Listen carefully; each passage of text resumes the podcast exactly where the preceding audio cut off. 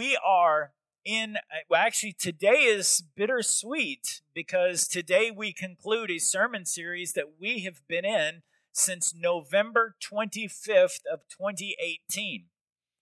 Now, I am probably one of the most attention deficit hyperactive disorder individuals in this building.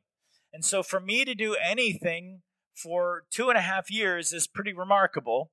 Um, but uh, we really felt like that there was a, a uh, you know, all of us, you know, we, tr- we try to read our Bible. I mean, January, don't you like, I'm going to read the Bible all the way through. And we start, and we're like, Genesis, yeah, it's awesome. It's action packed. And God said, light, bam. And God said, birds, boom. And God said, man, you know, and, and woman. And, and it's action packed. And then we start to get into some really weird stories. And then we start to, and we're like, but no, we power through. And we get into Exodus, and it's still pretty action packed. And then Exodus ends, and then Leviticus starts. And we're like, why? Why did I make this commitment to read it all the way through? Can I skip parts? Jesus, is it okay? And, and then we power through Leviticus, and we're thinking there's just so much blood. And then we get to Numbers, and we it it really doesn't get i mean i hate to say this but it doesn't get any more interesting. It, it becomes a bit of a trudge in certain parts of the bible and he's not going to strike me. We've had this conversation before. Some parts of the bible are just harder to read than others. First of all because we're so far removed from the culture we don't you didn't bring a goat with you today to church. Um, and so we don't, we're far removed from the requirements of that culture. And then we get to Deuteronomy and we think, all right, we're on the downhill slope. And what is Deuteronomy? The word Deuteronomy means second telling. So you get to hear the story all over again. And you're like, I feel like I had it the first time. But no, Moses says, now sit out, settle down, and let's tell the story again. And, and so we really start. I don't know how you're doing in your Bible reading for this year, but sometimes we, we really quit before we even get into the New Testament. And the New Testament is where we see about the life of Christ. So we decided to take the life of Christ chronologically and walk with Jesus as best as we possibly could in as many of the stories as we could. And so uh, it was 65 sermons in the In His Steps series and the Sermon on the Mount series. And now we have been in the final steps, which was from uh, Palm Sunday all the way to where we find ourselves now at the ascension of Jesus Christ. That's 18 sermons. It's a lot of sermons. You've powered through. Good for you. Um, you didn't quit. Uh, it's a journey that's taken us through the four Gospels and going where He went, witnessing His miracles, and really trying to throw ourselves into the tension that the disciples must have felt.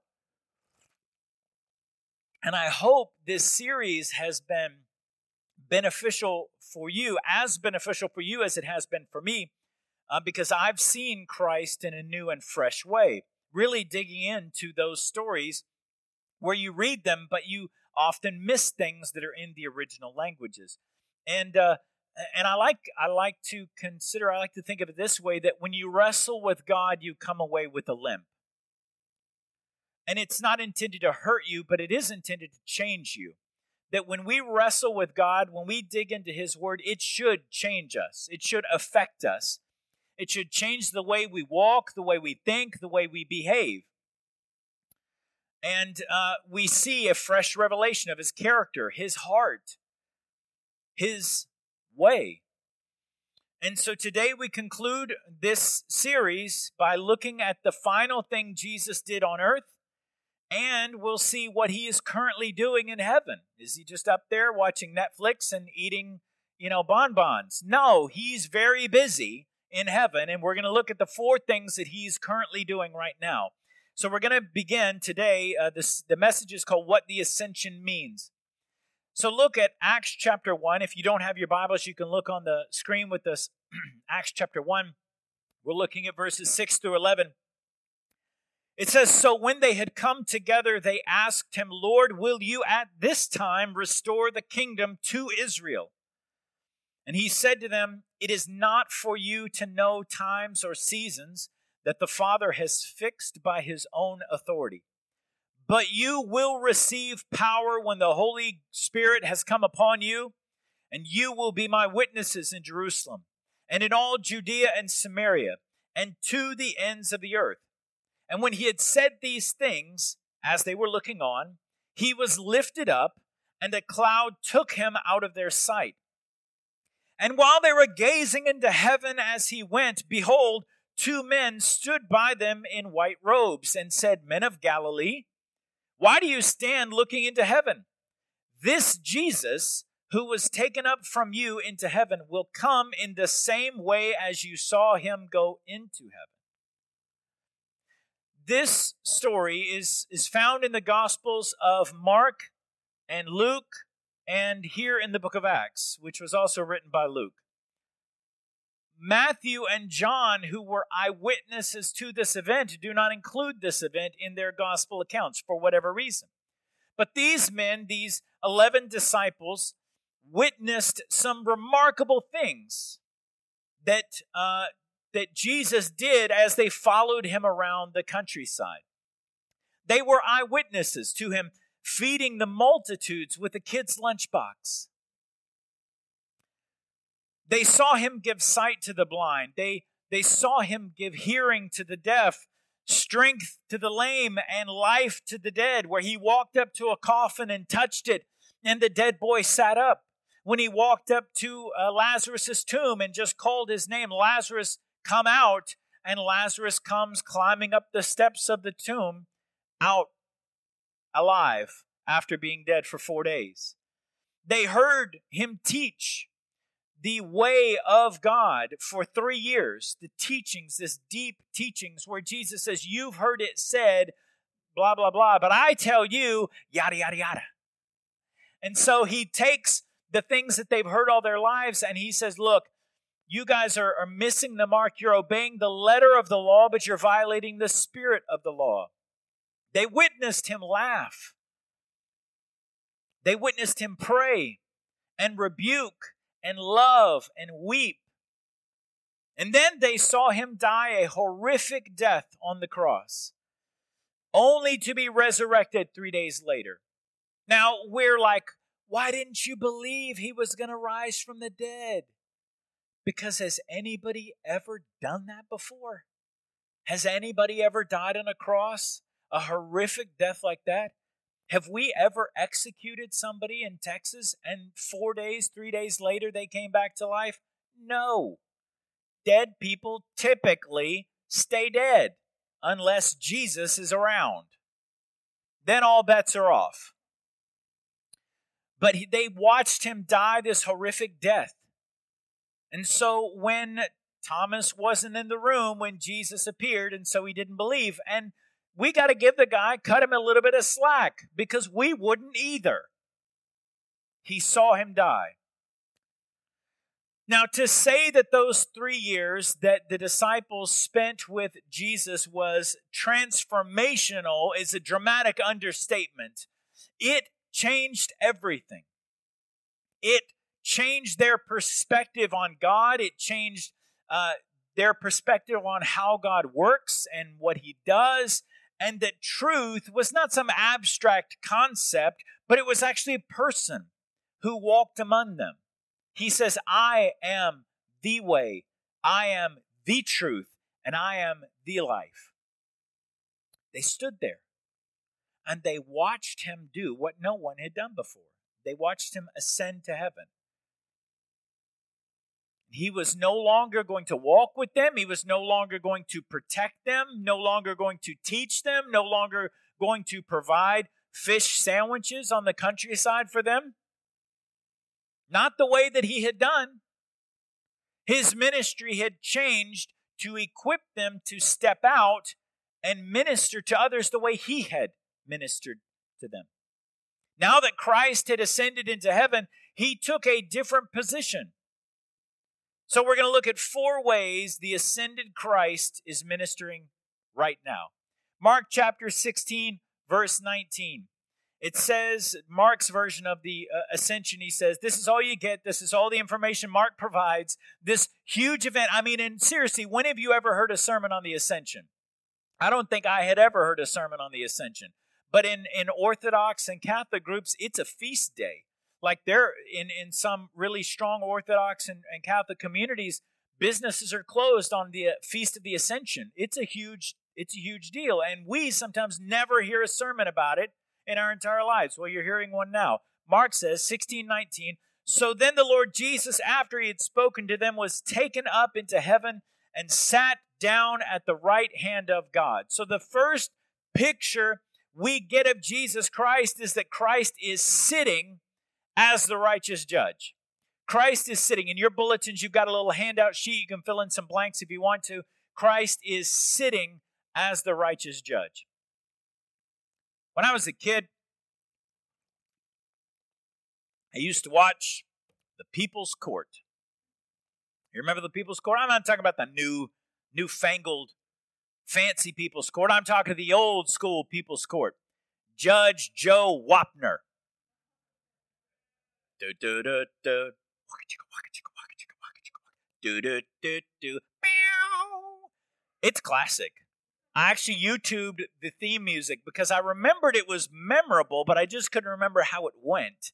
You can go to YouTube and you can find the People's Court theme song. It's really four to five minutes of your time, I think, well spent. Boo doo doo doo doo. We didn't have Disney Plus when I was a kid. We didn't have Cartoon Network. And even if we did, my parents would not let me watch that. I had to watch whatever my parents were watching. And my dad's, as an aside, my dad's favorite show, you're never going to guess this, sitting around the dinner table, we had this, and this is going to date me. I'm not as old as this seems, but my parents were cheap.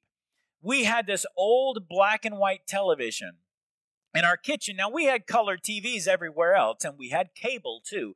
But we had this small. It was like a four-inch screen TV, and and ninety percent of the TV really was extra. It was incredibly heavy. It was it was about the size of these old school v, VCRs, really old ones, and a four-inch screen. And at the dinner table at five o'clock every day on the dot, we watched my father's favorite show, Father Knows best. My dad loved that show. And he told me why he loved that show. He said, Some of these other shows make dad seem like idiots. But Father Knows Best is not that kind of a show. It's a good show. Okay, so that was all free. So my mother would watch Judge Joe Wapner, the People's Court. And the People's Court, when he when Judge Wapner walked into the courtroom, he was there to settle small claims disputes. In the uh, state of California, it had to be a lawsuit below $1,500 at that time. And what they would do is they would contact people who were suing each other over. There was one episode, I actually watched it on YouTube.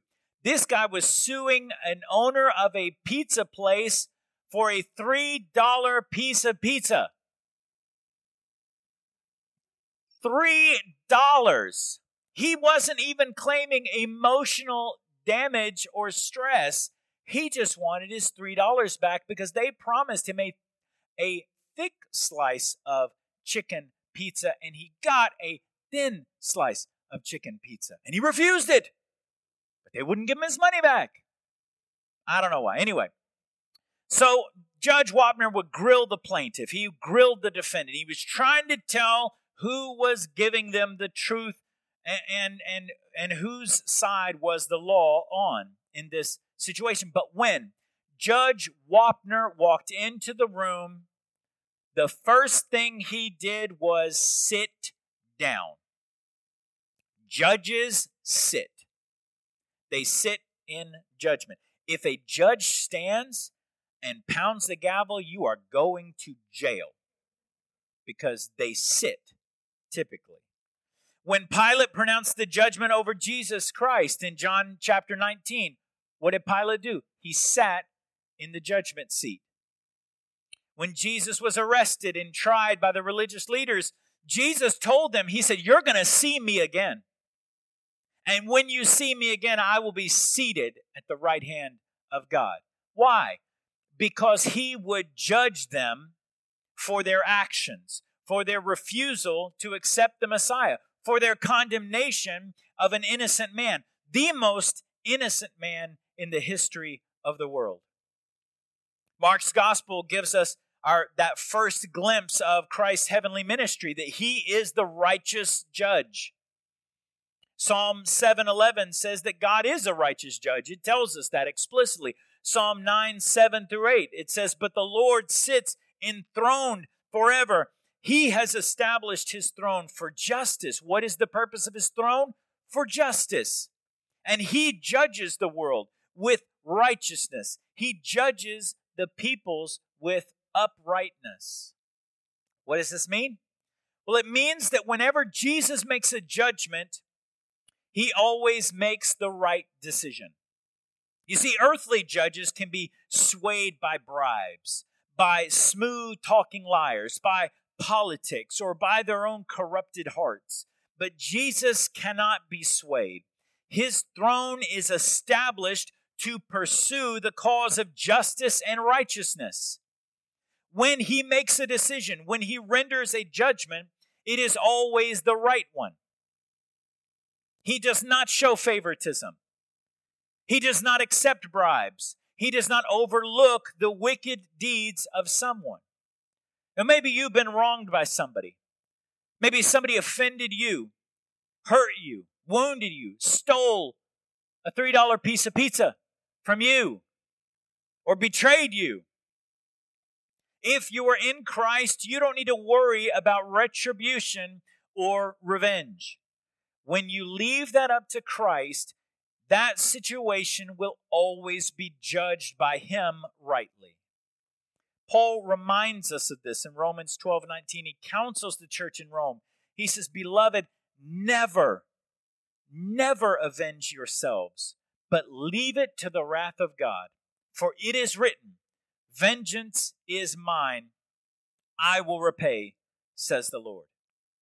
When you take retribution or revenge on somebody, you're essentially telling God, you weren't going to do anything about it.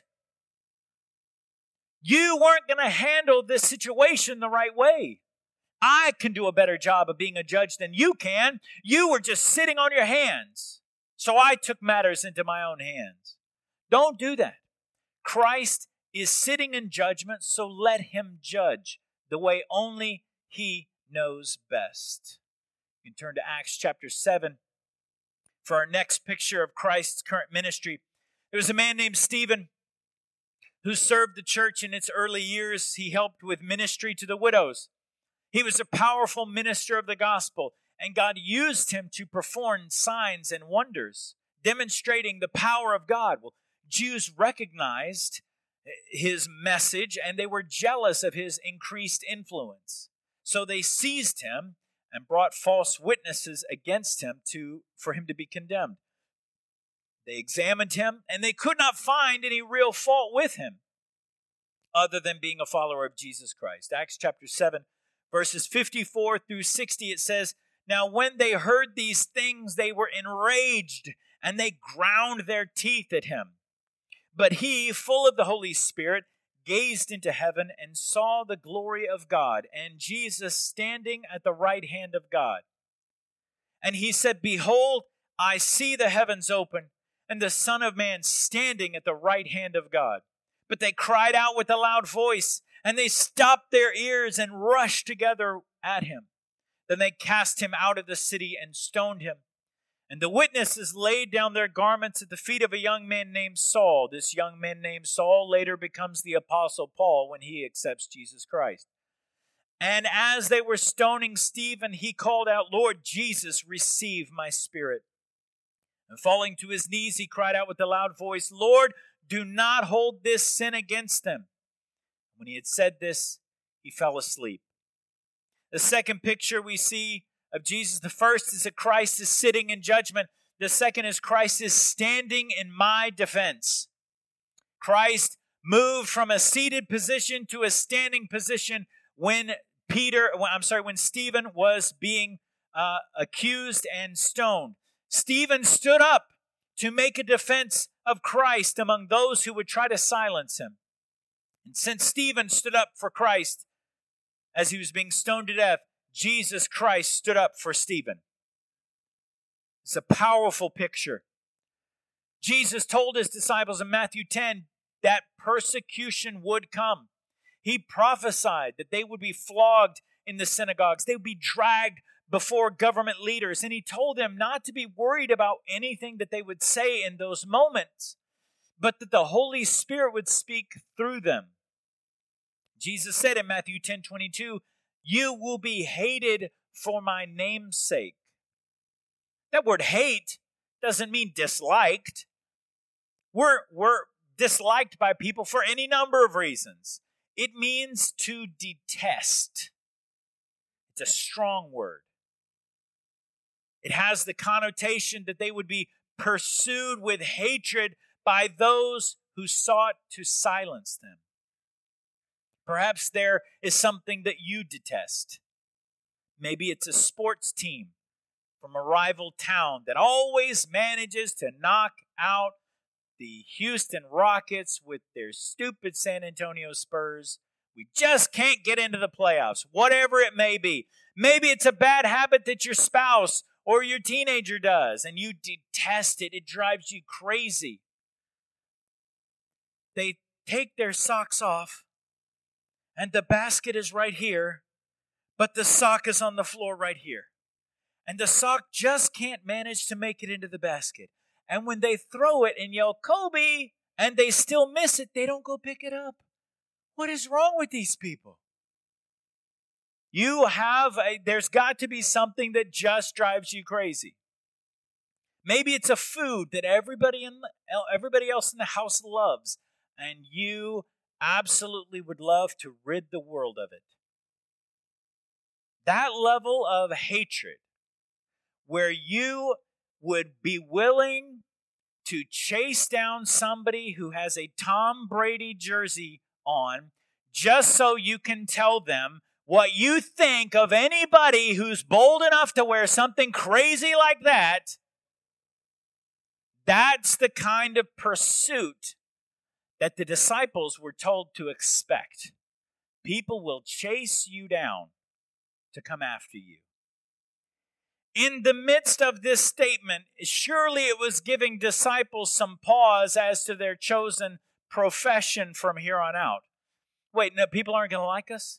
We're not going to be super popular? Oh, we are going to be super, super popular, but only by those people trying to kill us. Jesus, in the midst of that realization, he gives them a promise. It's Matthew 10 32 through 33. He says, so everyone who acknowledges me before men, I will also acknowledge before my Father who is in heaven. But whoever denies me before men, I will also deny before my Father who is in heaven. That word confess in some translations or acknowledge here in the ESV, it's the Greek word homologeo. Homo means same, logeo means word.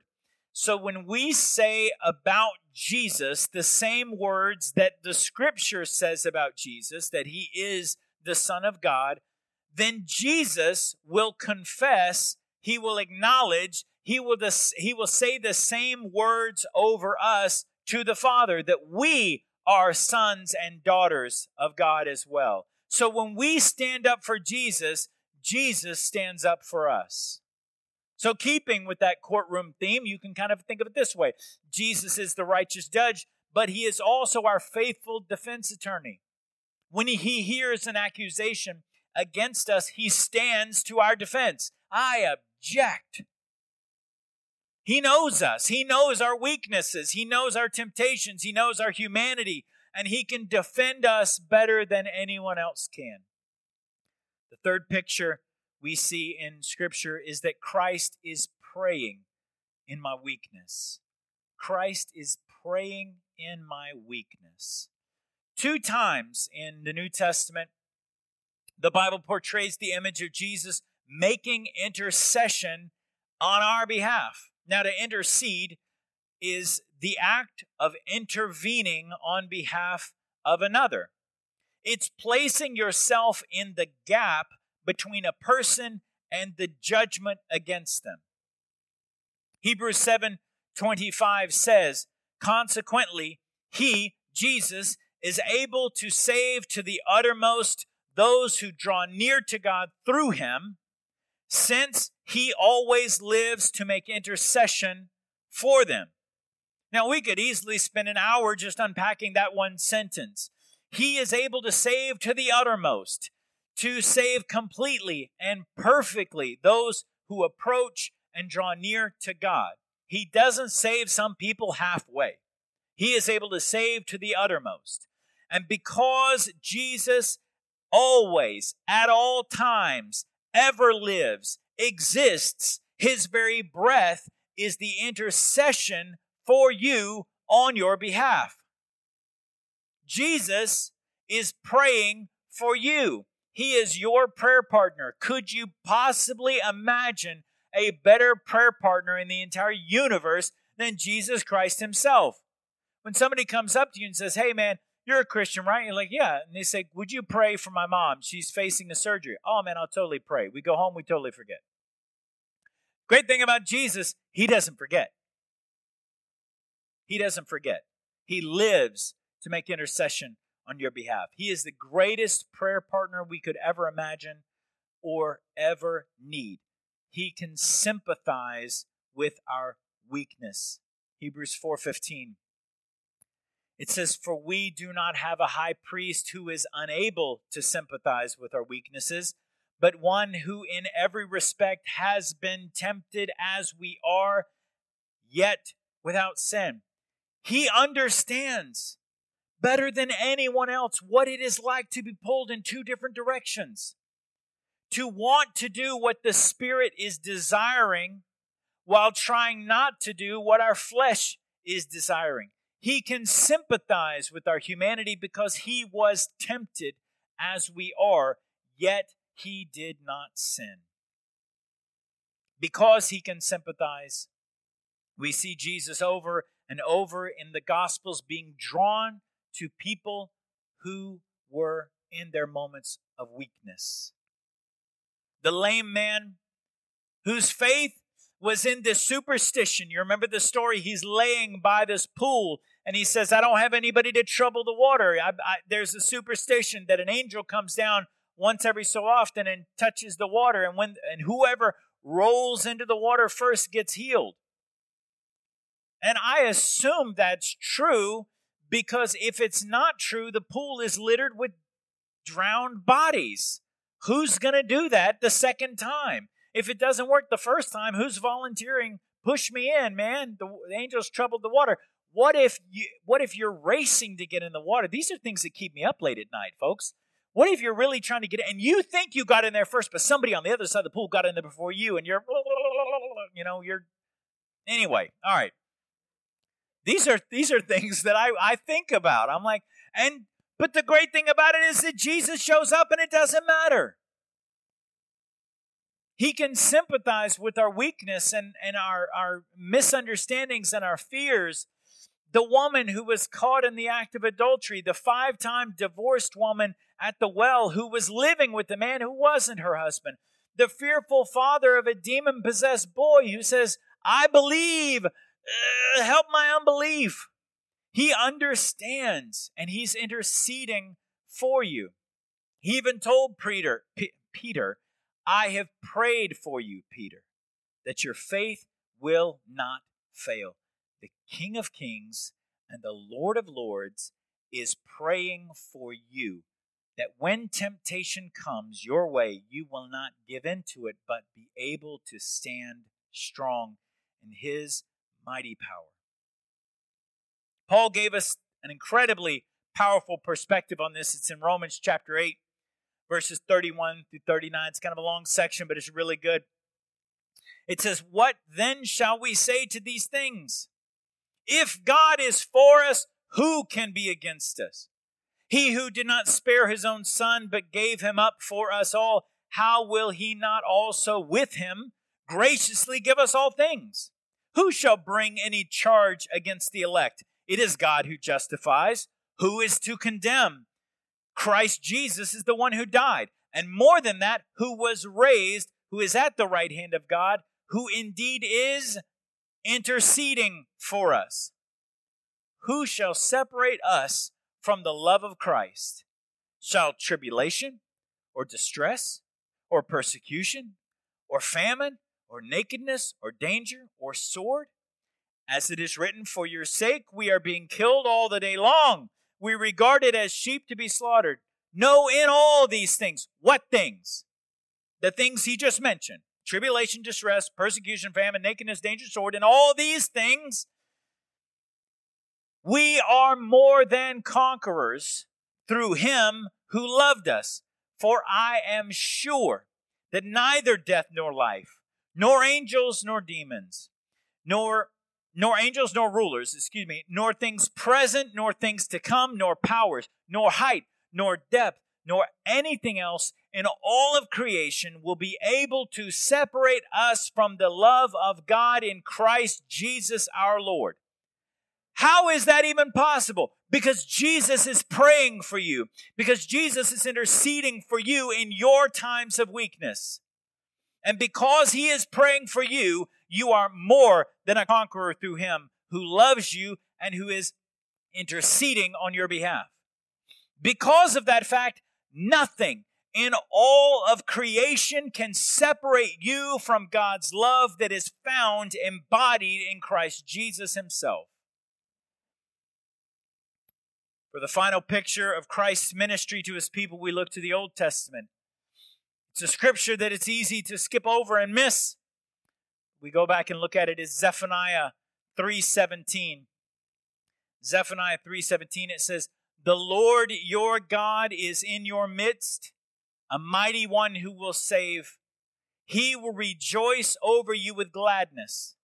He will quiet you by his love. He will exult over you with loud singing."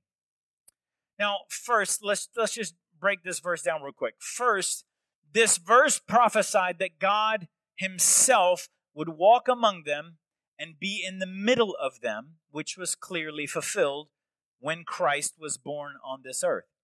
Zephaniah called the Lord a mighty one who will save. Mighty one means strong, brave, valiant man. And then he says, who will save. Now in Hebrew, that's the word Yeshua, where we get the word Yeshua, where we get the English word Jesus. So this Jesus, this Savior, this deliverer will rejoice.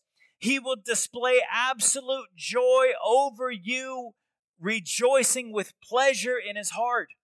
He will quiet you, still your heart. He will, and literally translated, he will engrave peace into your heart by his unfailing and perfect love. He will rejoice. He will dance around you with loud singing and joyful shouts. with these Hebrew concepts, we could easily read the scripture this way God Himself will walk among you, a mighty one, Yeshua, Jesus, the Savior. He will display complete joy out of His heart's rejoicing. He will still your fearful heart when he engraves the word peace over you through his unending and unfailing love. He will rejoice with dancing as he sings loudly over you. The fourth picture we see is that Christ is singing to calm my fears. What a wild concept. Christ is singing to calm my fears. My dad was a musician and uh, songwriter. And so when we were little, when my brother and I were little, Dad wrote a song for each of us. And periodically, he'd be sitting at the piano, and we'd say, "Hey, Dad, hey, Dad, uh, sing that song you wrote for me." And he'd get a big smile across his face, and and uh, he'd break out on the familiar tune, and he would sing my song. Let me see if I can do this. it's not a complicated song. Um, but it would go, um, Jason, Jason, he's our baby boy. He has brought a lot of happiness, he's brought a lot of joy. He's the last child we will have forevermore.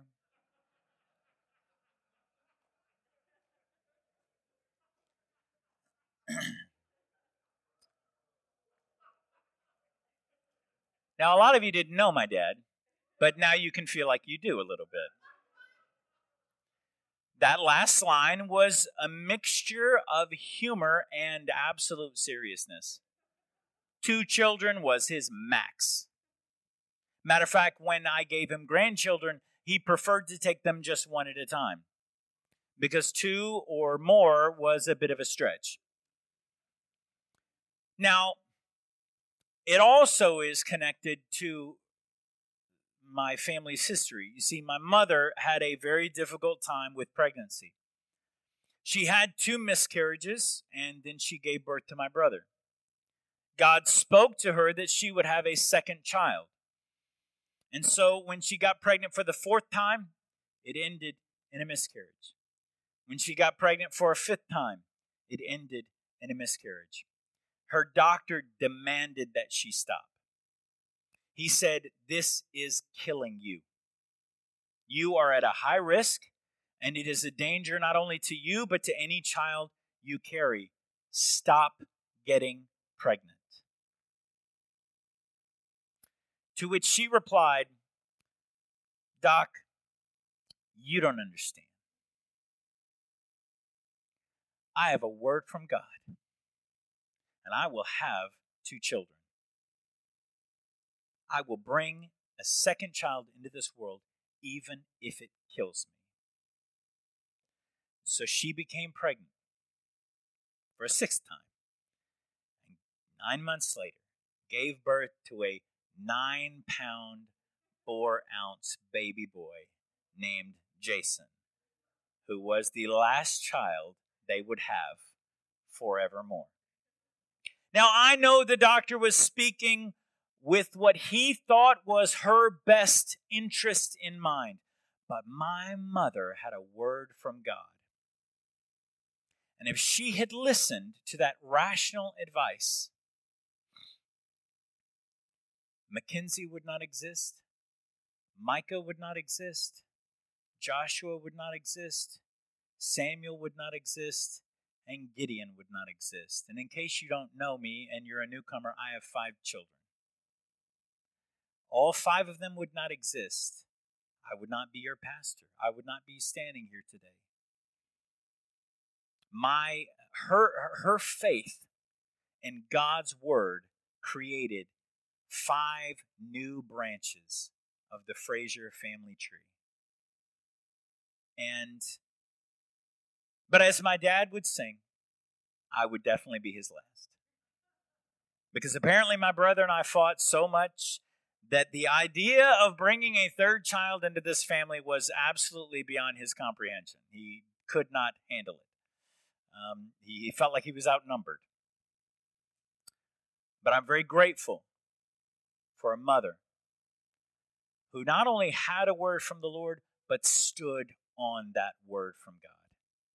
Regardless of well intentioned advice, when God gives you a word from Him, He needs nothing from you other than just obedience and walking in that word.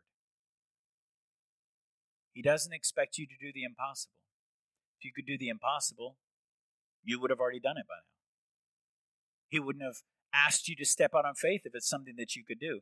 He gives you a word to trust Him so that when it happens, he gets all the glory. Time and again, he led the Israelites into battles, and he would say, uh, they would say, Do we attack? And he would say, Yes, attack him and destroy him. They attack him and destroy him.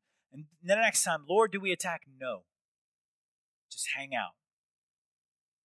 The story of Gideon, this, this reluctant leader, he didn't want to lead. And by the time he amassed an army, God says, You got too many people, you got too many people, you got too many people, over and over and over, cutting it down until only 300 men were left. 300 men going up against an army of 120,000 men. And the reason is because numbers don't mean anything. It doesn't mean anything to God. God will put God put Gideon in an impossible situation. 300 men. And they look out over this valley littered with men, 120,000 strong army. And God was like, you don't even worry about. It. All you got to do is make a racket.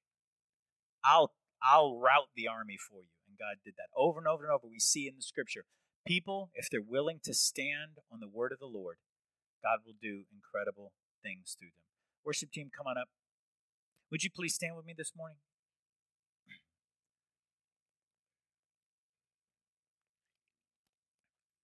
When my kids were little, oh, kids they get upset and they get frustrated, they get sad. Gideon, he'll tell you, he'll crawl up in your lap, I'm sad. I want to be happy again. And I'm like, okay, well. And as my wife will tell him, you know, you can get glad in the same pants you got sad in. You know, it's a choice. but they get upset. They and they they they're still learning how to communicate their emotions. They're still learning how to process their emotions and how to communicate them. And so sometimes they are afraid. And, and so they would be sick, they would be hurting, whatever, and they would just crawl up into my lap. And they'd want to cuddle with me. So I would sing over them. I would sing over them when they were in the womb so that they would recognize my voice. I sang over them when they were little. My song would quiet their fears, it would settle them down, and they knew that as long as they were in my arms, no harm would come to them. I would protect them. My presence in their life would calm all of their fears. And sometimes they'd look up at me and they said, But daddy, what about no? I would look down and I would speak tenderly to them and I would sing. And sometimes they would close their eyes and all the fear, and, and you can watch all the fear, all the frustration, all the uncertainty just begins to melt away. Their face would relax, they would be at perfect peace.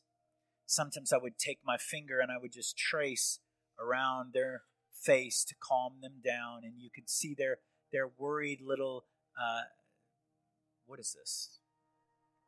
What, what? Forehead. Yes, thank you.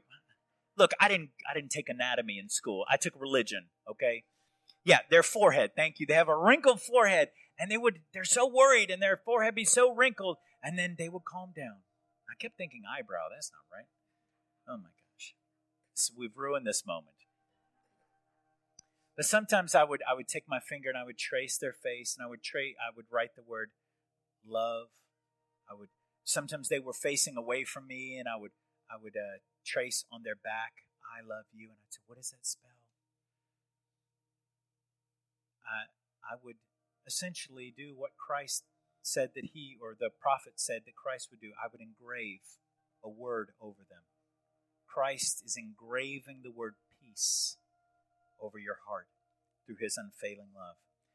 What does the ascension mean? The ascension did not mean the end of Christ's ministry, it meant the transition into a new ministry a ministry of sitting down as the righteous judge, a ministry of standing up in our defense, a ministry of praying for us in our weaknesses, and a ministry of singing over us to calm our fears. So, what is our response? to so great a Savior. I believe it is found in Psalm 34. I will bless the Lord at all times.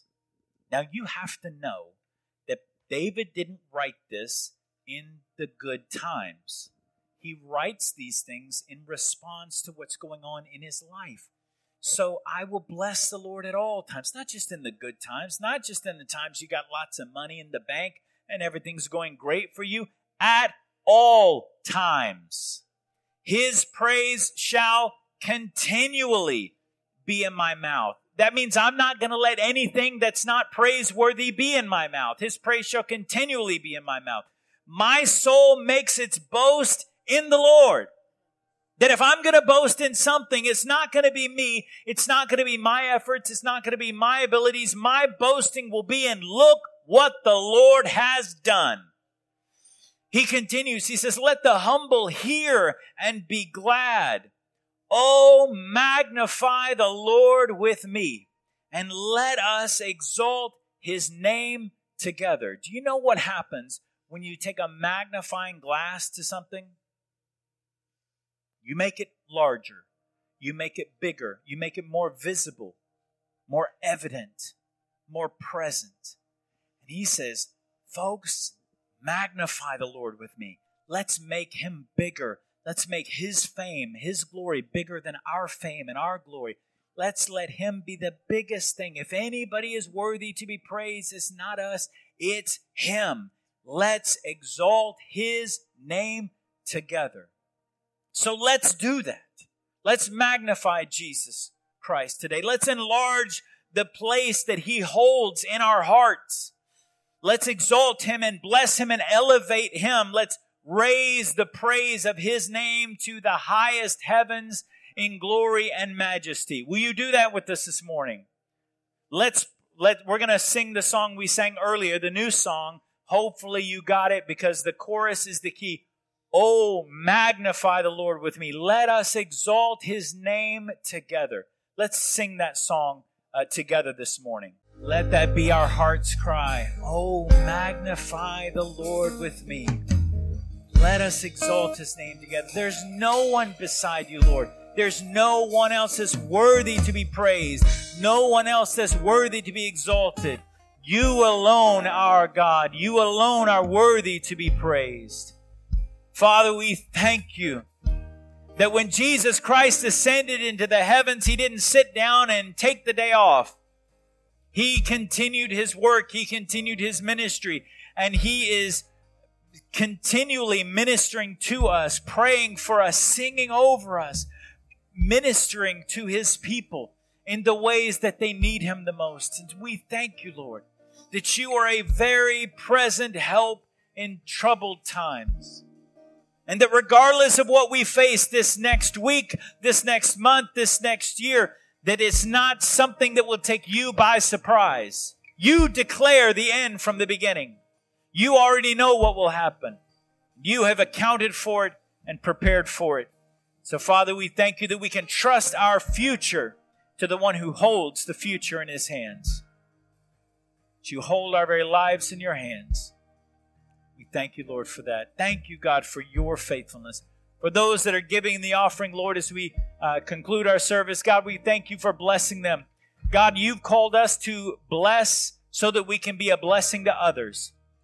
And Father, we thank you that you are blessing us so that we can continue the work of the ministry here in this area. So, Father, those that give, we pray, God, that you would bless them and keep them.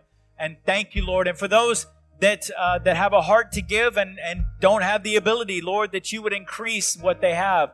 We thank you, Lord, for generous hearts, and thank you, God, for what you're doing in this community to reach it for the gospel of Jesus Christ.